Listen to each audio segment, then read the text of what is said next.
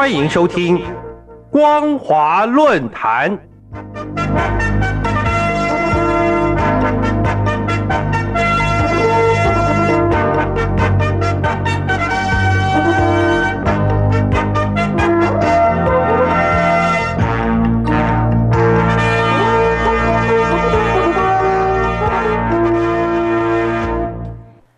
各位听众朋友，大家好，欢迎收听今天的光华论坛，我是兰玲。今天要谈论的主题是中共全球外交布局的战略意图。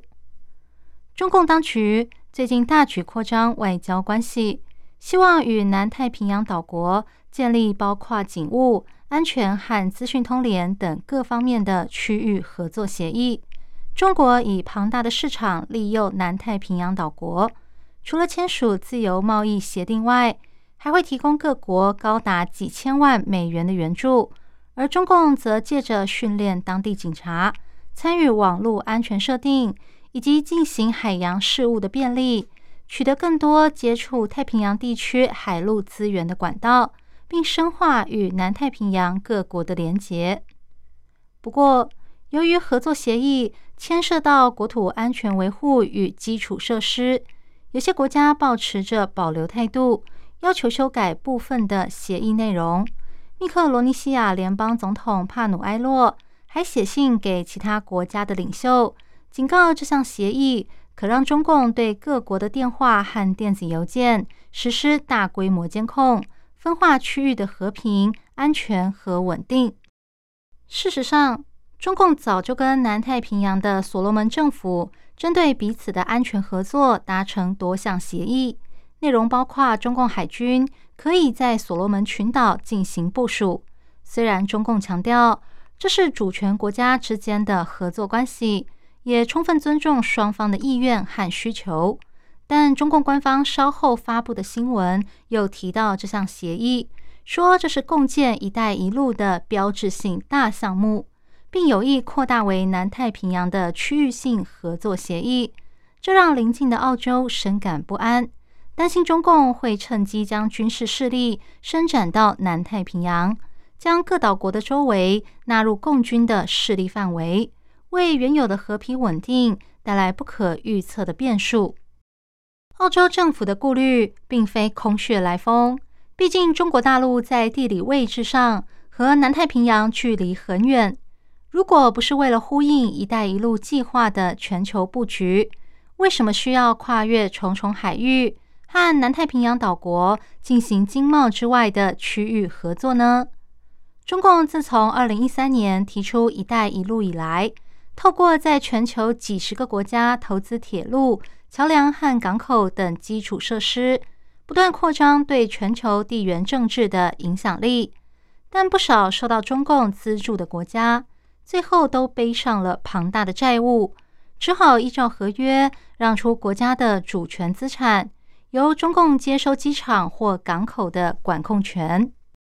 到目前为止，中共已经先后在亚洲的巴基斯坦和斯里兰卡，以及非洲的赤道几内亚和吉布地新建了深水港口，得到了可供中国船舰补充军事物资和武器装备的基地。这次中共与南太平洋岛国积极建立合作关系，外界认为目的是基于全球外交布局的战略意图。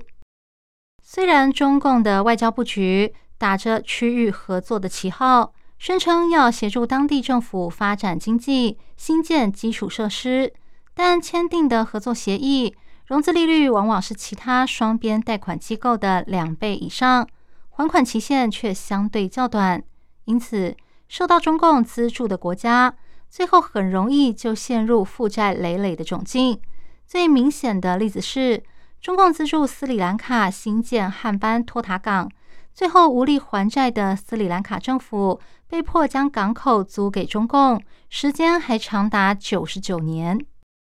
这些案例使中国提倡的一带一路政策受到外界质疑，因此。中共这次与南太平洋岛国寻求合作时，调整了部分策略。除了对外宣称不会建立军事基地外，更强调这是主权国家之间的协议，不得未经许可单方面公布协议内容。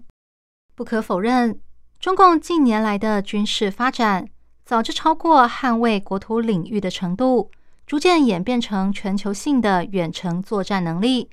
再加上不断的研发核子武器、太空科技和航空母舰，又接二连三的取得其他国家的机场以及港口的控管权，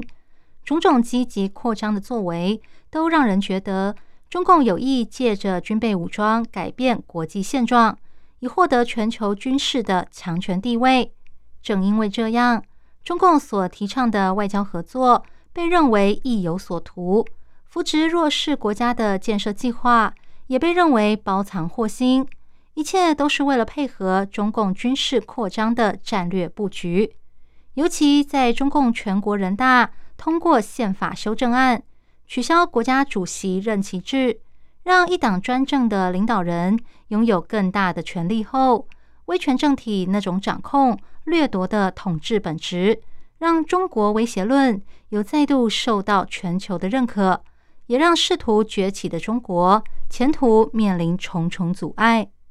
如果中共的外交布局是为了强化未来中国对全球经济、科技和政治的影响力，进而实现中华民族的伟大复兴，那么这样的中国梦显然欠缺了令人信赖的重要元素，那就是中国大陆本身政经体制的民主化。以及大陆民众整体生活素质的提升。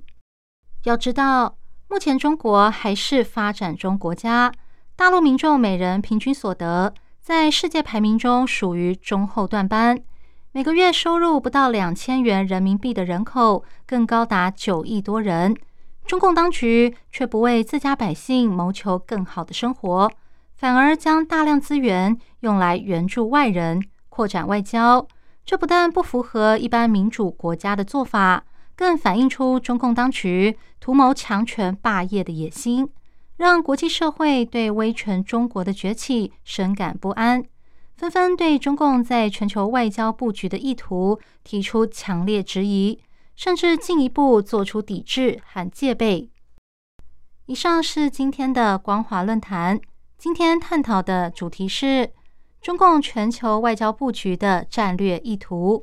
我是兰陵，感谢您的收听，我们下次再会。